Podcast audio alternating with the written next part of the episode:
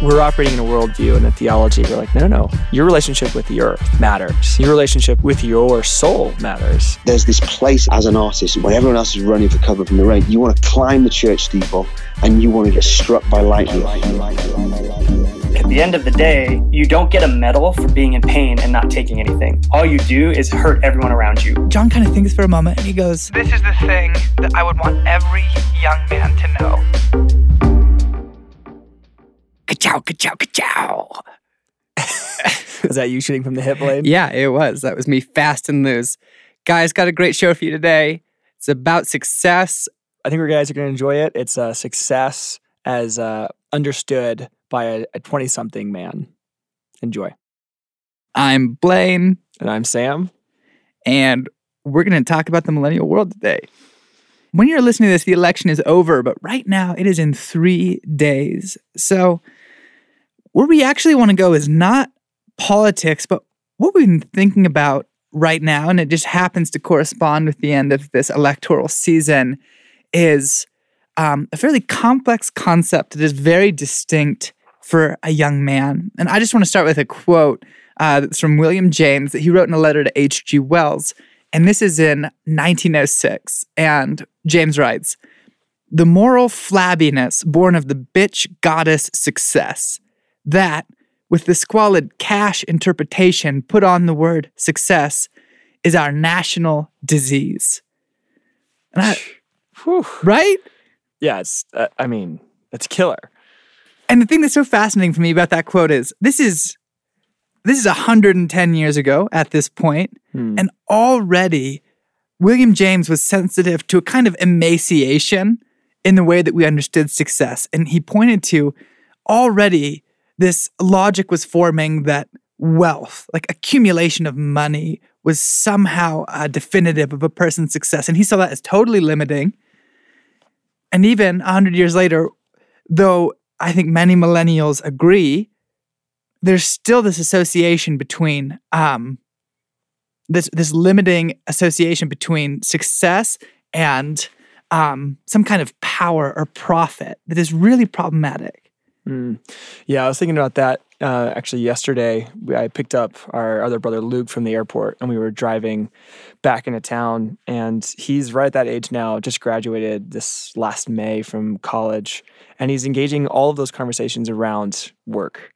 And so this these ideas about success aren't just um, kind of bemoaning how we feel like being a successful person is having a certain size paycheck, or how we all bow down to worship this idea that has been going on for over a century and, and arguably has been going on for millennia. But as it pertains like to our daily life, we want to be successful people. And the word success is contrasted by the word failure. And so if I have an option between the two, I, I want to be successful, but I, I think we were stepping into those waters that we don't really know what that means. And Luke was Yes. sitting there going, okay, so for me right now, that to being successful is I got to find a job. And I want to continue my education. And in the meantime, I kind of need to pay for rent and pay for utilities and pay for dates and all that sort of thing. And he found himself in the world that, uh, you know, I've found myself and most other young guys have found themselves. You're, you're cruising through Craigslist looking for any job. Totally. And at that point, the reality hits you square in the face of uh, you can be a, a vacuum salesman on the floor of a retail warehouse. You can, you know, dip fries into hot oil, or you can, you know, give your design abilities for relatively low fees online. And you realize success feels very far away. And even the idea of what success might mean feels so abstract and so unhelpful that I've I've really wanted to dive into this idea of what would I define it now as a 27 year old, but what would a 20 something year old define success as? It really is amazing how quickly when you enter the professional world or you're, you're simply just trying to live as an adult, this massive experience begins to characterize your world, which is not only being behind, but for me, some sense that I didn't know how to make the world work for me. Like I mm. hadn't, you know, achieved this general capability in my work and my understanding of, you know, politics, economy, community church in such a way that I was this meaningful agent who could achieve things very quickly in his or any field. And instead, it was more of a tacit experience of disorientation in the world where I there were things that I knew that I wanted in relationship to my work especially, but more broadly to my abilities as a man in the world and that included my relationships. And what I wanted was some experience you know that my work was uh, not just meaningful but was uh, acute that it was specific to the problem at hand that it was capable of producing change in the world as was. You know but what i had instead was you know a kind of blasé experience of taking a job that i could find which happened to be at a middle school trying to produce uh, advantageous cash flows which turned out to be basically impossible. And therefore you know like having weekend beers with my fellow college graduates and just looking at each other being like what happened what is this what are we doing Totally. There's a whole deeper conversation there about the the shift and the lie of even education and, and what you expect to be stepping into with a degree. But in terms of success and paycheck and life success, per, inter, interpersonal success, um, I think I was in this very similar space of uh, we talked a lot about paying your dues uh, with Killing Lions and that um, series out in the desert. And the, the question I remember you asking there was, I'm afraid of putting in the wrong dues because you get this job at a middle school and you start, you know, plugging away. And, uh, you know, we got a friend in town who's been working in a school system and he's going on year four there and knows that that level of education isn't where he wants to be and knows that, yes, he's gained some skills over four years, but it doesn't feel like success when the paycheck isn't a certain size and when the job doesn't line up with our idea of it. So as I began to kind of define or redefine success, I've had to come to terms with some things. Primarily that the world would love to define it for us. And it's done a pretty good job of it. Because when we think of success as a certain level of income or a certain size house or an ability to have nice things whenever we want, we are pursuing an idea that is constantly out of reach. Um, we may not want our parents' houses filled with their suburban crap, but if we haven't actually taken time to define what success means for us, we might be surprised that what we want is just a new iteration of the old, which kind of goes along with this other quote that I have here from Martin Luther King Jr., almost the same wording. Um, I actually found this quote after what I had been putting down, and it's We are prone to judge success by the index of our salaries or the size of our automobiles, rather than by the quality of our service and relationship to humanity. And I think what was really good about all of that is if we if we don't name it, then success really is when have you arrived? And is that in your 30s? Can you do that soon? And what does arriving mean? And it is the house or the car or the paycheck.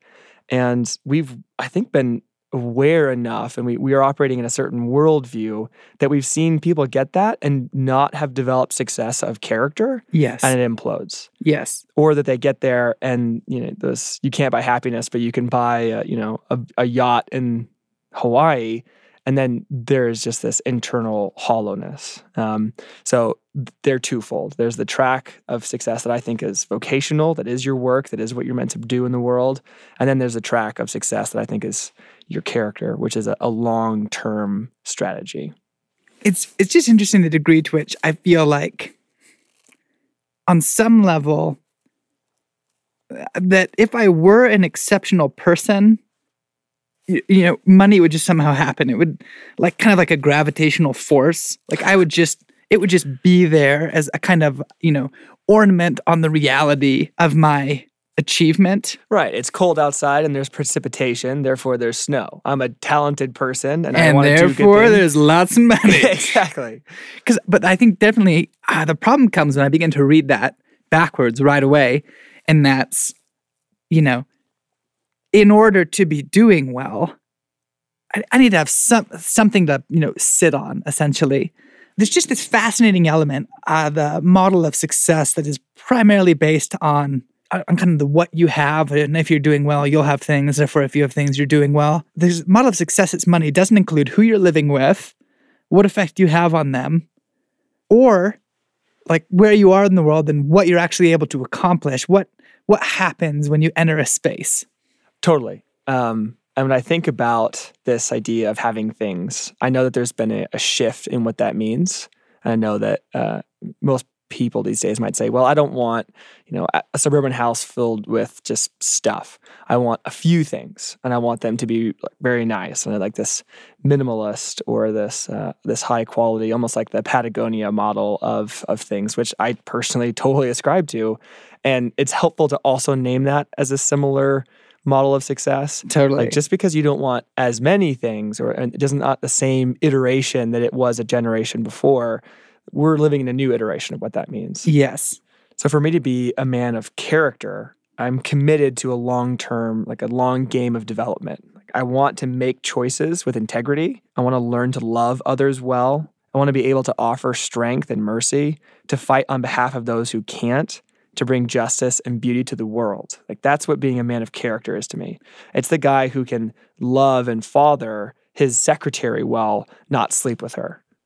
You know, you just made me think of one of my favorite bits of etymology is actually the word virtue. And we've talked about this, uh, you know, several times together, but, you know, virtue actually comes from virtus, which uh, in the Latin would mean manly strength or worthy of a man. In the development of specifically virtue, you are actually developing manly strength. Hmm. And I think the question for me then becomes if you're committing to a model of success that is rooted in virtue, is rooted in the kind of person you're going to become and the kind of effect that's going to have as a matter of course on the world, like how do you do that? What what are you looking at? Yeah, well, for me, it actually gave um, really helpful ideas for when I'm entering into a new job. So I, I worked as a little as a time as a bartender and was really interested in in learning just cocktails and mixology and and the craft of standing behind a bar and engaging customers. Um, that's it's kind of this. I think romanticized idea. Maybe it, it's a saloon in my mind, and people are rolling through town, and they're kind of the the watering hole. But they are right. Yeah, absolutely. Um, when I think about bartending in terms of like, am I raking in the dough? Am I moving on vocationally to uh, next steps and, and accomplishing things and, and just beginning to further my career? Like, no, it totally fails that test. But if, it, if I'm wanting to be a man of character, then actually bartending can be a total valid use of time because it's teaching me humility. It's teaching me hard work. It's, it's teaching me these things that, like Calvin and Hobbes, like his dad might say, you know, it's building character. Absolutely. But like, I, I- as much as I hate that, there are aspects of it that's totally true. Like scraping the food off of the floor that a really rude customer just made a mess and you know tipped me like crap and um, was a terrible interaction. And yet still, I need to serve them and Yes. serve their needs. Like that is incredibly humbling. And you can either get better at people and you can you know respond the way you want that day. But the truth of the matter is like uh, a king who knows what it's like to serve is a king that you would want to follow.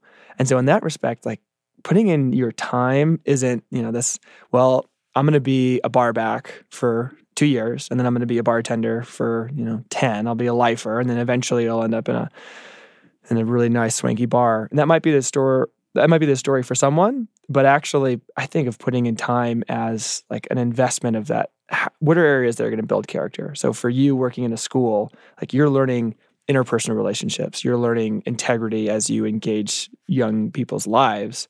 You're not necessarily uh, putting a lot of weight into your 401k Yeah.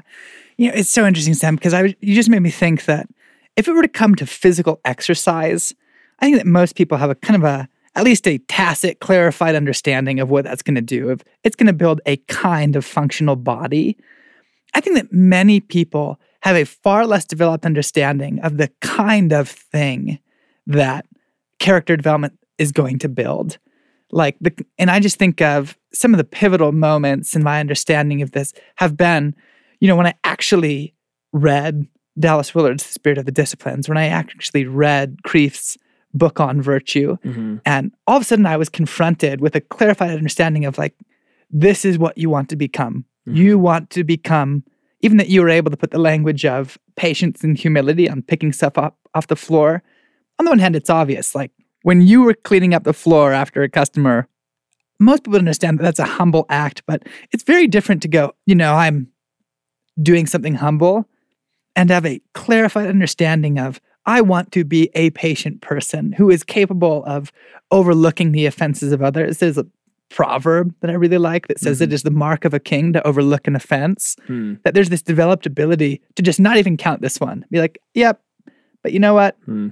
Not only do I need to not forgive that, we just won't count this against you. Yeah.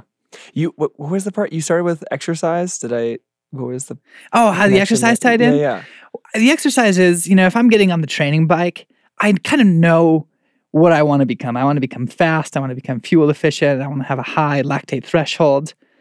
If I'm developing character in my 20s, that's just so much more abstract for me. Mm, like totally is. becoming a man who can handle the world. And so I was just It saying, sounds nice. it sounds so nice, but there have been a few things that have helped me understand what that would look like. I just know that I want more. Like I want the you know systemic expression of you know what you know what a man is supposed to do. You know what a virtuous life is supposed to look like. Dun dun dun dun dun dun dun. uh, obviously becoming that man doesn't happen overnight. Um, I've personally learned a few things that I need in that respect. Like if I'm going to get on the treadmill for my legs and my cardio system, then I actually need a few other things, different things for character, right? And very specific. I need to seek out older men who have these traits and learn how they got them. Whether that's reading, uh, you know, the greats, if that's Chesterton, Kreeft, if that's spending time one on one with guys in my world um, and choosing to initiate, choosing to seek out those ancient paths that we say that we're after. Um, and it's also surrounding myself with other young men that want to grow in similar ways. I know there's lots of catchy little sayings about, you know, the people around you are who you become. So surround yourself with all those sorts of things. And and yet there's actually that that truth of I found that I'm most drawn to young guys who, even though they may not have words for this kind of end goal, they're able to articulate at least the longing, the desire, and that they're able to take a step at a time. Like I have an idea of the man I want to be in 20 years. And today, I don't really know what that looks like because all I want right now is a beer and work is really brutal. And I've taken up, you know, I'm on my fifth career in nearly as many years post college. Yes. And I want to be able to put myself in situations where I can begin to train and develop those characteristics. So, though I had a short time bartending, that doesn't mean that that was the end of my time learning humility. I felt the need to put my name on something years ago. Like I wanted to build something and put my name on it, whether it was an online magazine, whether it was a house, whether it was a brand, whether it was a book. Like I needed to create something and put my name on it.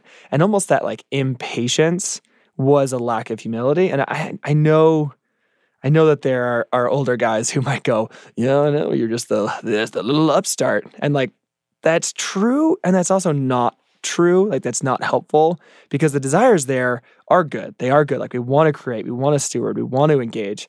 And shutting that down and just saying, like, well, what you really need is some humility and you need to just take it slow there, Tiger. Like that isn't that helpful. hmm But if what I'm what I'm motivated by isn't just being thwarted, but is intentionally choosing, you know, like I, I'm 27, I'm middle management, and I'm I'm gonna a steward someone else's project. I'd love to be working on my own, but taking on someone else's and making that happen and giving that my full passion is a new form of learning humility. So there's that constant, like I can seek people out, I can choose to engage certain areas, and and right now, like that's that's a very real way of of building that.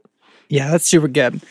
I want to add a another quote to this conversation that uh, kind of blew me away recently. And when I'm done reading and talking about this quote, I'm going to ask you about the three things that you hope to develop in your 20s that can be said definitively of you. But I'm going to give you some lead-in time so you can begin to think of that. There's um, a quote by Wendell Berry that I just love around success, and what it is is, quote. And so you must refuse to accept the common delusion that a career is an adequate context for a life. The logic of success insinuates that self enlargement is your only responsibility and that any job, any career will be satisfying if you can succeed in it. But I can tell you, on the authority of much evidence, that a lot of people highly successful by that logic are painfully dissatisfied. I can tell you further that you cannot live in a career and that satisfaction can come only from your life.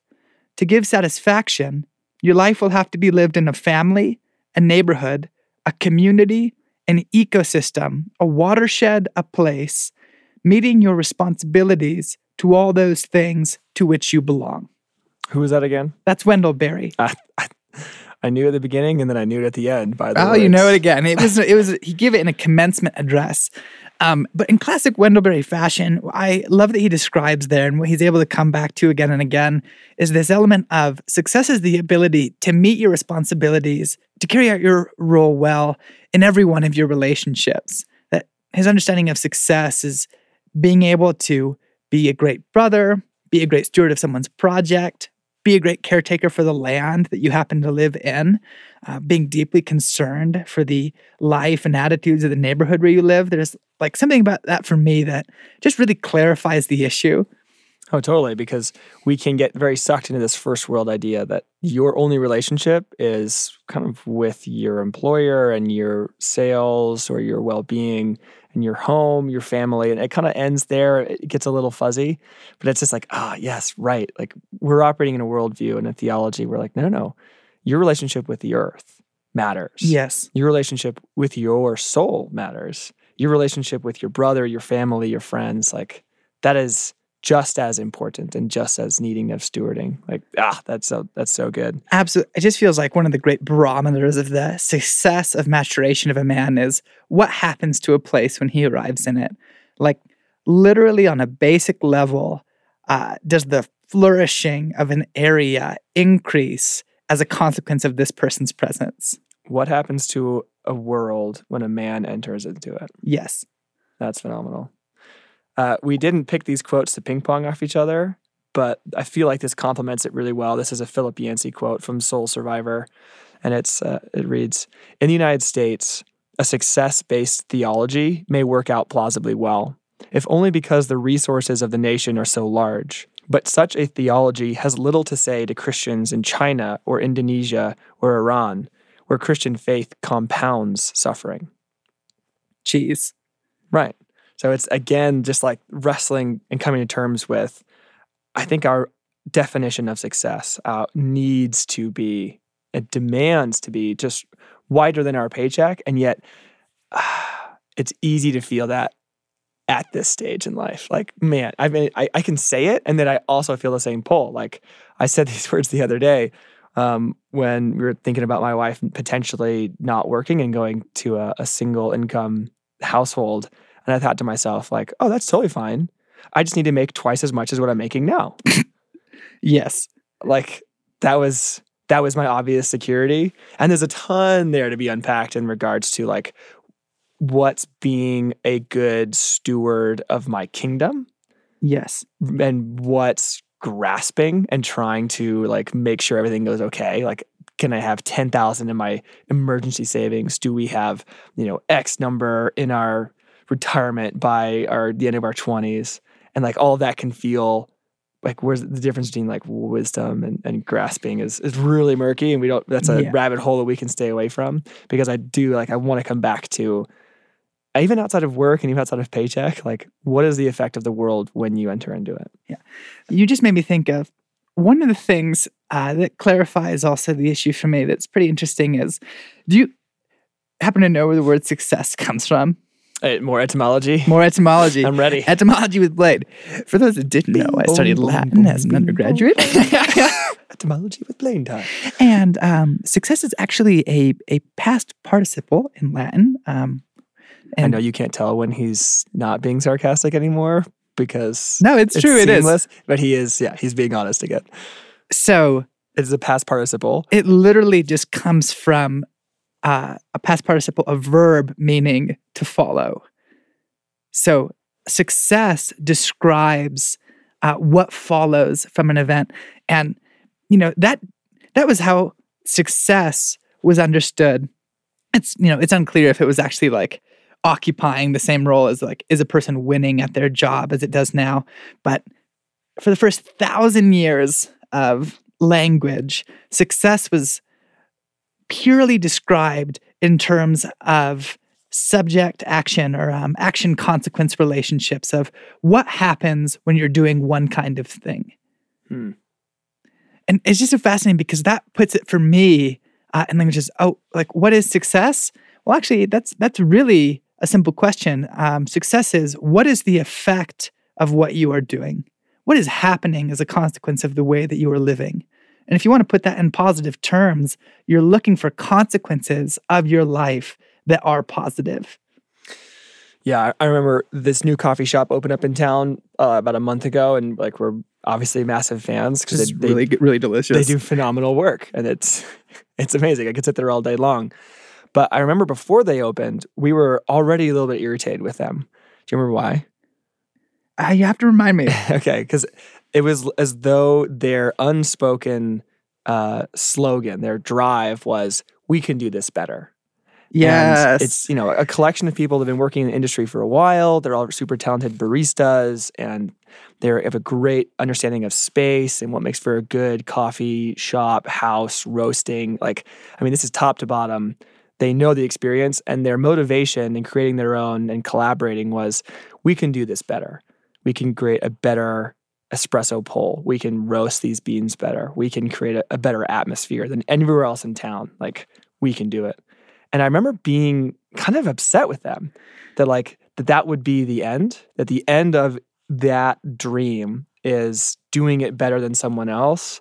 A- a- as yeah, well, well, because that's like, yeah, okay, I'm remembering this conversation now. And it's because that is half of a vision. right. And I think the fact that it's half of a vision is like really problematic um, and really limiting because, you know, a, a better question, and this is obviously because of the influence of Seth Godin on my worldview, is um, what is the change you are trying to create in the world? Like, what, and you can answer a few questions with the work that you're doing. And it's who are the people that I care about, for whom I feel empathy, and what do I want to provide for them?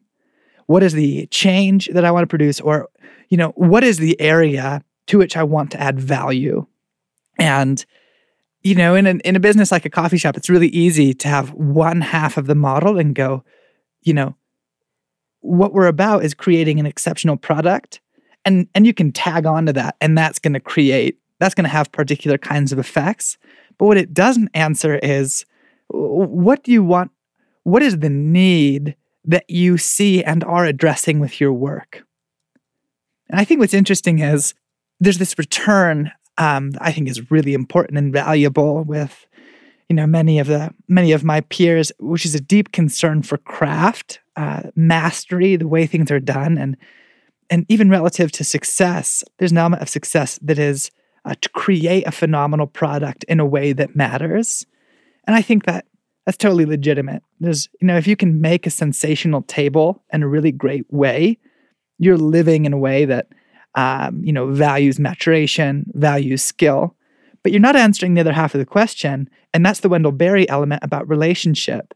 And it is, you know, what are you trying to do? What is the change or the effect that you want your mastery to have? hmm Yeah, I know that it's a really uh, core thing that I feel, and I, I would argue that a lot of uh, young men and women feel these days, as regards to work, they want to do good in the world and to know that we are part of a group that's offering, though they may not have these words, redemption, restoration, justice. They they fall into some of those categories. They fall into I want to be doing good. I want to be helping others. I want to be leaving the world in a better place. You know, regard wherever you're coming from.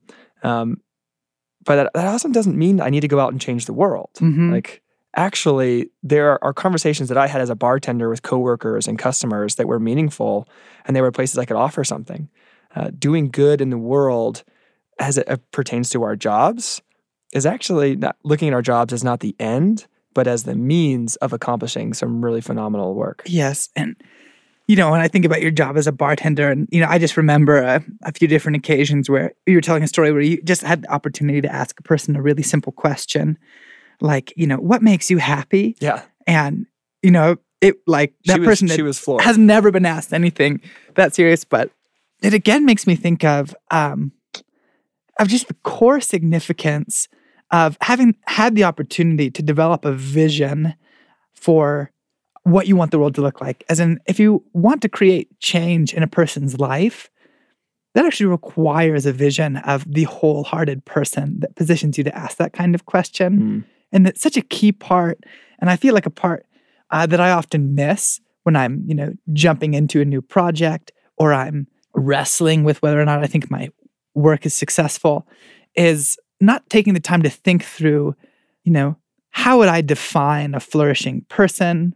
What do I what are that characteristics? How do I define a flourishing community? And what are the characteristics of that community? Because that allows you to be working towards a specific result of, you know, you know with a customer that like a fundamental value is engaging with a person's joy and that that's going to tell you about the aliveness of their heart which allows you to ask a question as simple as what makes you happy that is actually rich for that person Right. In that context, uh, asking the person across from the bar what makes you happy, you might get you know some smart ass answer about a particular kind of liquor. Uh, whereas when knowing that space of conversation and an engagement, that like there is this interplay, which is why I can't just say it's not just w- when you do good work and this is what work looks like. This is how you can do vocational success. You can have this idea of um, engaging and and building on something, building in a direction, and to do good and to engage the world well. You don't get to do that if you've also ignored the character side, and if you haven't also been growing that ability to ask those questions, to uh, to offer kindness. Because if you if you don't know what kindness is or how to use those muscles, you won't be able to offer it. Yes. Yeah. And that actually takes me back to what three qualities or what three virtues, and I'm just limiting it to three for no reason. You can add on more, or you could just only do a couple. Yep, totally arbitrary. Yeah, very deeply arbitrary. Would you love to be true of you or love to be uh, indicative of your effect in your 20s? Hmm. Um, in my 20s is the really helpful caveat because if it's a, as an older man, it would be different. But since it's in my 20s, I'd love for it to be true that I have a willingness to learn and that I have an ability to learn to respond. Um, that's one virtue that I would I would want said of me. The other two are ones that I would want throughout my whole life, and they are to be a man of strength and a man of kindness. Dude, we had two of the same three. Look, You right wrote- there. You wrote these down before you yeah, I the wrote them down before I asked the question. what were yours? Well, I wrote humility, Yep. uh, fortitude, and curiosity. And simply to add a little definition, They sound very similar. they're very, very similar. Humility, kindness, fortitude, strength, curiosity, learning. yes. Yep. That's amazing. You know, when you're born as brothers, you're born as brothers. But Wow. I think for me, while I was thinking about those things, um, and simply when I think about the people who I see, you know, in my world, or even the people that I see on Facebook uh, engaging really well, um, there's this, the, what I'm lumping in with curiosity uh, is this commitment uh, to learn and to understand in order to act in a way that is just, to really Hmm. um, have a grasp of uh, the issues and concerns of your world and respond not just appropriately, uh, but in a way that is judicious and has something of righteousness in it. And then, you know, in the fortitude one of strength, I simply think of this, you know, this ability to persevere through irritations, uh, to having to have the ability to be patient in conversation, um, to have the stamina not to lose sight of a long-term goal of restoration and keep moving towards it, whether that's in work or in a relationship. And I think in the humility one, I don't incline towards uh, really listening often to people. Um, I know what I think about a lot of things, uh, or if I've just finished a book about a topic, I'm pretty sure I'm authority on it.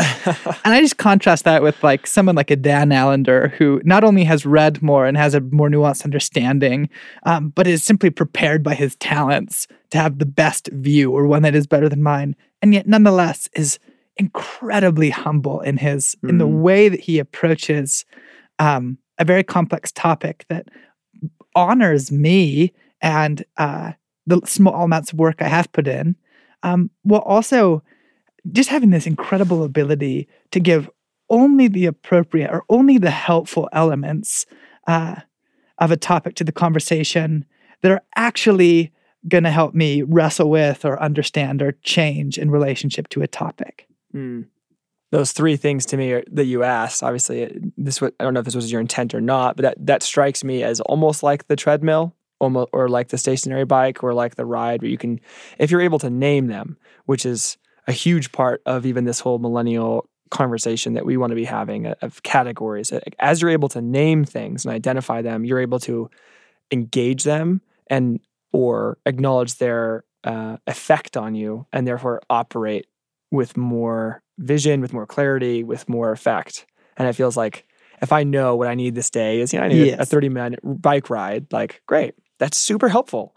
If I know that I want to be developing is kindness, like that's going to help me answer whether or not the job working on the floor as a vacuum salesman is worthwhile even outside of my career. Would that help me with kindness? Would that help me with these other like it, it opens up a whole new and very tangible way of engaging conversations. And there's this quote i love that's by rick warren god is more interested in the man you are becoming than in what you accomplish Yeah. and that feels like if you could put a slogan on success um, that that's totally true because our answers for both vocation and character like they're all connected in the effect that you have in the world rather than on that that desire that i felt you know months and years ago and even this morning which was to to build something and put my name on it Mhm. um, god is more interested in the man that i am becoming than in what i accomplish Yeah, I love that. And there's something about that vision